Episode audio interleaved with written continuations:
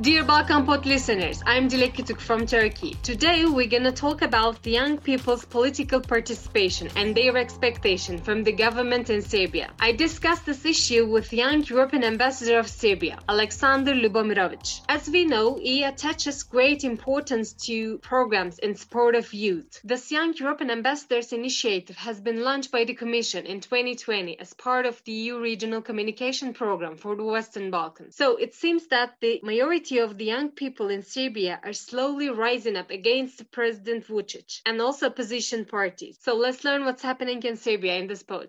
Dear Alexander, welcome to Balkan Pod. Uh, thank you very much for the invitation. It is a great honor to be here and uh, talk to you about the recent uh, political issues on the Balkan Peninsula. The same for me, actually. I'm so happy to talk with you as a young European ambassador of Serbia. I know you're a very talented and enthusiastic young man who is interested in political issues. So thank you very much for accepting my invitation. Thank you very much for the kind words. It's always a pleasure My first question will be about you. Could you just briefly introduce yourself and could you tell us what is the Young European Ambassadors mission and what do you do? This year, the uh, European Union has started um, the project uh, Young European Ambassadors of the Western Balkans. So we have uh, six Western Balkan countries who are engaged in that project, and um, every country has uh, 10 representatives, so five ambassadors and uh, five five attaches. And for example, one of the biggest tasks and biggest ideas of the project is that we, the young people, uh, should be and must be the voice of uh, all the young people from the Western Balkans and give them um, some kind of hope for a better future and motivate them to engage into in political activism and um, so on. So yeah, that's like one of the biggest ideas behind the project. And yeah, so the project started uh, in the year 2020 for the first time um, because, as you well know, um, the six Western Balkan countries are not members of the EU. Some of them are uh, candidates. Some of them are potential candidates. So um, one of our tasks as well is going to be the promotion of EU values and norms within the youth of the Western Balkans. Um, and um, this is also a great honor for me because I've always uh, shared values of the European Union since I was a small child. And um, my education in Germany also uh, is one of the biggest motivations why I agreed uh, to uh, participate in that project. So um, I spent uh, my last six six years um, away from home. Um, I've been living and studying abroad, first in Munich, where I finished two faculties, and then um, afterwards I moved to, to Berlin for my master's studies. And um, the experience abroad helped me to broaden my visions and um, helped me to see what the Balkan countries uh, can enforce to be better in the near and distant future. Um, so, in my opinion, there are a lot of positive facts and positive uh, stuff in Europe, so let's say the western part of Europe to be exact, that we can um, learn about and also enforce and embrace in our countries. So I just want to, at this point, tell you something about the mentality of the Balkan people. So in the last 30 years, so since the wars and everything, uh, there is a common opinion within the Balkan people that nothing can change and not that nothing can be better in our countries. Newer generations uh, do not share the same opinion, and we uh, strive and we hope that our generations are going to be the ones who change the countries for the better, and that our generation will catch up with other countries from the Western Europe, um, so that we can all live in a civilized and and developed world. That's really great point that you you drove attention. You say that the newer generation is not like the older generation, so they can change the politics in Serbia and in the Balkans. That's really great point. Thank you for sharing this point with us. Um, in the region, many youth initiatives uh, have been launched since the beginning of the European membership process, as you mentioned before. And I think one of the most important steps was the establishment of regional youth cooperation Generation Office, RYCO. Actually, I'm wondering what do these kinds of initiatives do for young generation? Do you think that they have capacity to solve the youth unemployment, education problems, nationalism problems, maybe hopelessness in the region, etc.? That that is actually a great question, and I'm glad that you mentioned the term nationalism. So, um, nationalism was a big issue in the 90s in all of the countries, um, most importantly in in uh, the countries of former Yugoslavia and um, Albania as well.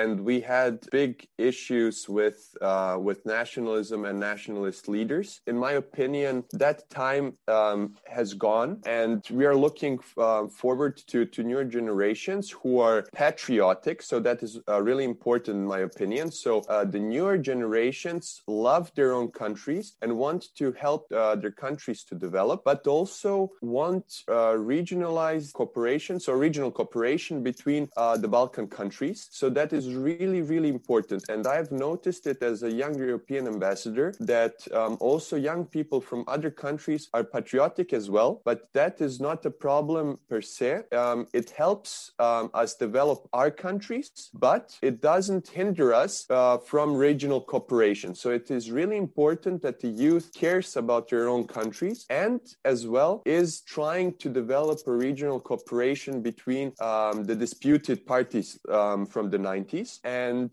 of course, youth initiatives like uh, RYCO, like Erasmus Plus, like EU projects help us um, to meet one another, to work on uh, projects, and um, also to break prejudice that we maybe had when we were little. Um, so, youth initiatives are a key point in solving uh, the bad relations between our countries. And um, for example, when you apply for projects within those youth uh, initiatives like RYCO or EU projects, one of the uh, most important preconditions is the cooperation between youth organizations from Western Balkan countries. Um, so uh, if you want to receive uh, funds for uh, projects, you have to cooperate with uh, similar uh, youth organizations from, let's say, Bosnia, from Albania, from Montenegro, from Macedonia, and so on. Um, and that is really, really important. Um, the youth initiatives give us the opportunity to work with uh, like minded uh, young people from other Western Balkan countries. And through that cooperation, and when we notice that they're not different from us, we see that the prejudice that uh, the generations of our parents and grandparents have told us about are nothing more than, than made up stories. And that uh, breaking of prejudice helps us to make new friendships and help us to create new ideas, new regional ideas, uh, which will grow and uh, even further and uh, develop a close tie and a close friendship with between our nations. I see an additional question. Uh, do you mm-hmm. think that these ideas that you create uh, in this kind of initiative affect the political life in the region? do you you have some example? Um, yes. So, from my personal opinion and uh, from my personal experience, um, young people haven't still been able to influence politics on a higher level, but uh, that doesn't mean that they haven't been active. Um, so, there's a whole new trend um, on the Balkan Peninsula. People who uh, have studied abroad, but also people who have studied in their own countries, have started their own firms, companies, startups and are doing really well in that area. So, uh, most importantly, in that private sector. Um, so, young people of the 21st century have seen that they can make a small or even a large influence through the private sector and through startups. That is also really important because that trend has also come to us from the West. But um, I'm also positive when, when we talk about influencing politics. And I told you that as well, that um, I think think that uh, my generation and the uh, generations to come will make a huge political pressure on the political elite and the government. And at some point, uh, the government and the political elite uh, will not be able to put us aside and ignore us. And at one point, we will be a too large political factor to be ignored. And at one point, young people from the Balkans will influence politics for the better. Okay, Okay, um, let's talk a little bit about politics in Serbia. There have been many protests in Serbia since 2018, I think. And as far as I see, especially the young people have fury against the Vucic government. What exactly the young people expect from the government and also from the opposition parties? Could you explain us? Of course, of course. Um, I'm going to uh, gladly explain um, everything to you. Uh, so, when, uh, 2012, the Progressive Party, Serbian Progressive Party, came to power, and the let's say the mandate of of the Democratic Party has ended, which lasted between uh, the year 2000 since the revolution, uh, so until 2012. So, for 12 years, we had the Democratic Party in power, and since 2012, for the last eight let's say now nine years, we had the Serbian Progressive Party with their uh, leader Aleksandar Vucic, who has first been minister, then prime minister, now president, um, which is also really really interesting. The opposition to to Vucic uh, and the protests against the, the current government have been um, growing since 2017 and 2018, and in the year 2020, so last year in uh, the month of July, um, we had big big demonstrations against his corona politics. So protests were mainly against lockdowns and restrictions. Um, and this is also really interesting because in March and April, we had one of the worst restrictions in the world after China, Russia, or, or France. Um, so we were among the countries with the biggest restrictions against corona. We weren't able to leave our homes after a certain point in day. And um, after April, Vucic had his elections where he was the absolute favorite to win. And after only several weeks, all of the restrictions were gone uh, because of those elections, and the number of the corona infected people were manipulated with. So um, until the time of the elections, everybody, uh, the media told us that um, we only had like 80, 90, 200 infected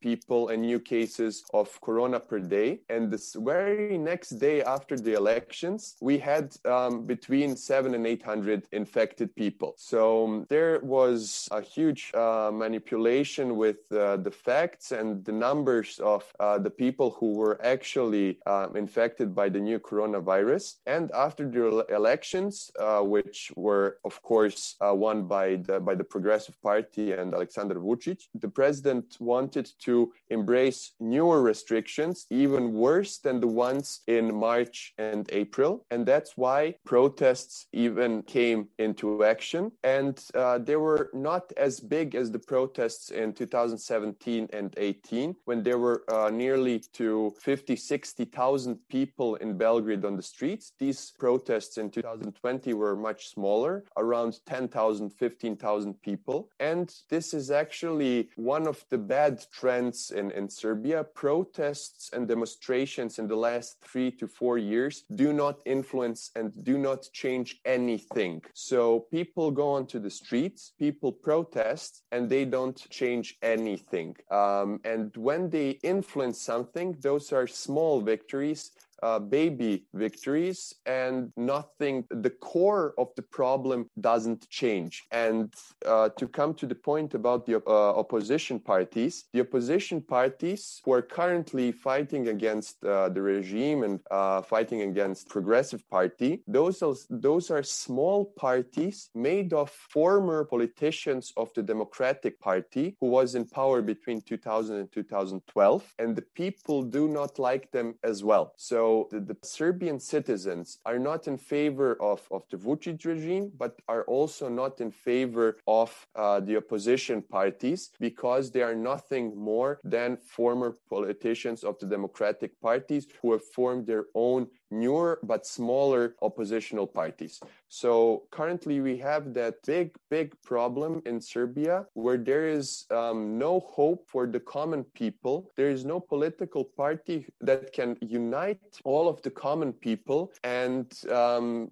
and all of the majority actually, because um, in the elections in 2020, something above 30% of all the Serbian citizens. So Serbia has 7 million people. Only 30% of the people in Belgrade went to vote, and only 45% of all people in Serbia on a national level went to vote, went to the elections. And that is a huge, huge problem which needs to be tackled soon because if the majority of the people doesn't vote, uh, the institutions are, aren't democratical. And if the institutions aren't democratical, the nation isn't democratic. And we don't have democ- democracy in uh, Serbia, in our nation, then we are no different than the governments that we had in the 90s. So during the 90s, the generations of our parents fought for democracy. They um, democracy came in the year 2000, but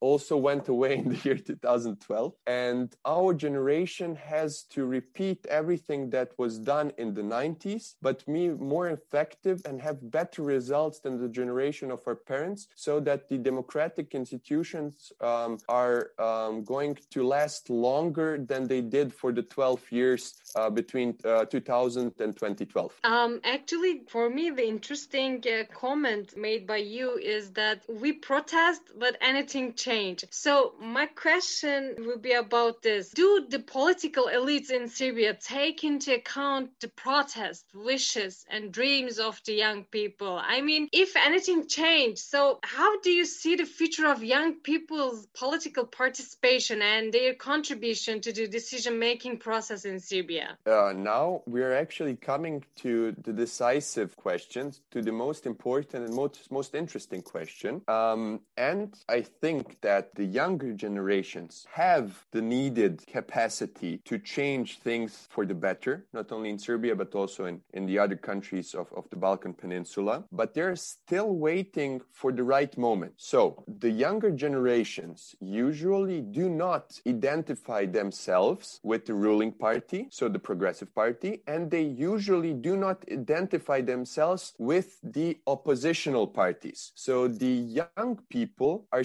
caught somewhere in between and they are still searching for some kind of a shepherd who would lead them and who would unite them. And this is a critical point. So, if in the next five to 10 years, Serbia finds it's like like savior it's shepherd who can unite all of the quality and uh, intelligent uh, younger generation uh, the one who has studied in serbia but also the one who has studied abroad and returned to serbia. The person who can unite those two groups of young people will be the one who changes serbia for the better and he's the one who will lead serbia towards a more civilized and developed future and the intellectual elite has been talking about that for the past, let's say, five to 10 years. So the intellectual elite always says that uh, 50 to 100 young, patriotic, and intelligent people can change Serbia for the better. And it is not as we don't have like